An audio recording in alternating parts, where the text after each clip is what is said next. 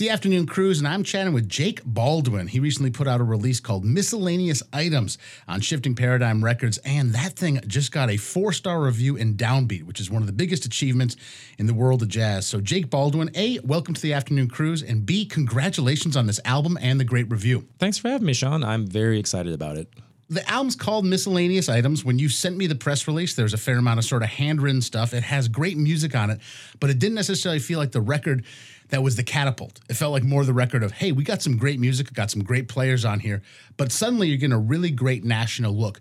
Were you expecting this, or was this review and this sort of national attention a little unexpected for something titled Miscellaneous Items? Getting the downbeat review was kind of unexpected, and I, I have to do a big shout out to Zach at Shifting Paradigm for kind of securing that for me. Yeah, I, I put this record together thinking I just have these melodies that I just want to get out there so I can move to the next thing. And I have the players right now that I feel like can really make this music come alive. I thought the record turned out even better than I expected, and people seem to be noticing that.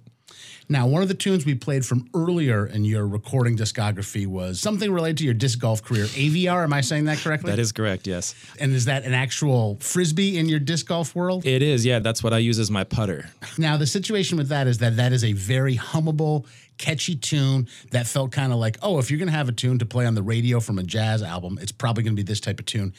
I found a lot of depth throughout this new release, Miscellaneous Items. And the tune we've been playing from this new one is To No One's Surprise, which is very hummable, but is kind of epic and also spare. What I'm trying to tell you in shorthand, Jake, is that this seems like less of a people pleaser record than AVR, but yet it's pleasing a lot of people. What do you think is working about this release for your fans and people like Downbeat? the first record, Where You're Planted, I literally was like, I want to make music that I can show to my grandparents and my parents and like family members, and they'll just like it. You know, I don't want it to be challenging.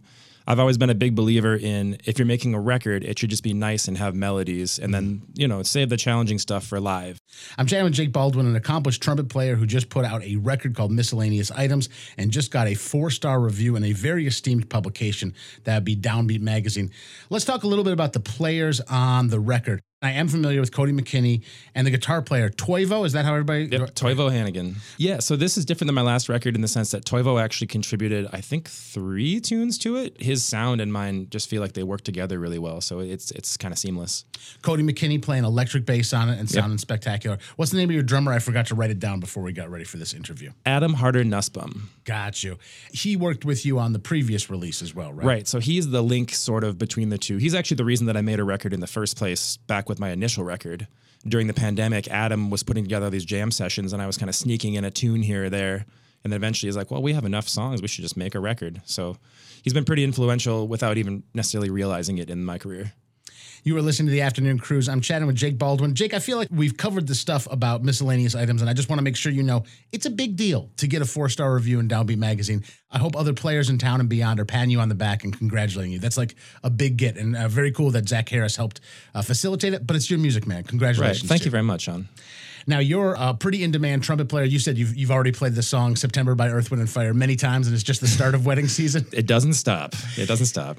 You're a young man making your way as a trumpet player in the Twin Cities, giving lessons, playing with groups. You're uh, singing and playing with the four freshmen, mm-hmm. and you're doing your own work. How's it going? Let's let's get a state of the state for a young trumpet player making a go in the Twin Cities. It's good, man. I mean, I am someone who really enjoys being able to say yes to everything just through sheer being stubborn. I never want to have a challenge that I can say no to, so I enjoy doing a lot of different styles of music and stuff like that. I've been working on everything from wedding band stuff to my jazz stuff. I've done some recording for the show Archer, the cartoon, and then there was a video game that came out last year called Assassin's Creed that my friend Stephanie scored that I got to play on. It's been fun. I'm just I'm looking for every opportunity that I can and I'm loving all of it. And you also do NTS on Instagram, which is nerdy trumpet stuff. Sometimes you're in a hotel room and you're like, "Here's how to hit a B flat upside down while floating in water." Exactly. Is that is that a little bit like I want to put something up for fellow trumpet players? I want to put something up for young students who want to dig into it. And it is also just like, look, I spend my life with this horn in my mouth. I'm going to tell you about it when I'm on social media. Pretty much. I mean, Instagram, there's so much stuff that I think is maybe negative, and I just want my social media presence to be like, hey, this is something I'm doing today. Like, mostly it's just me trying to be me.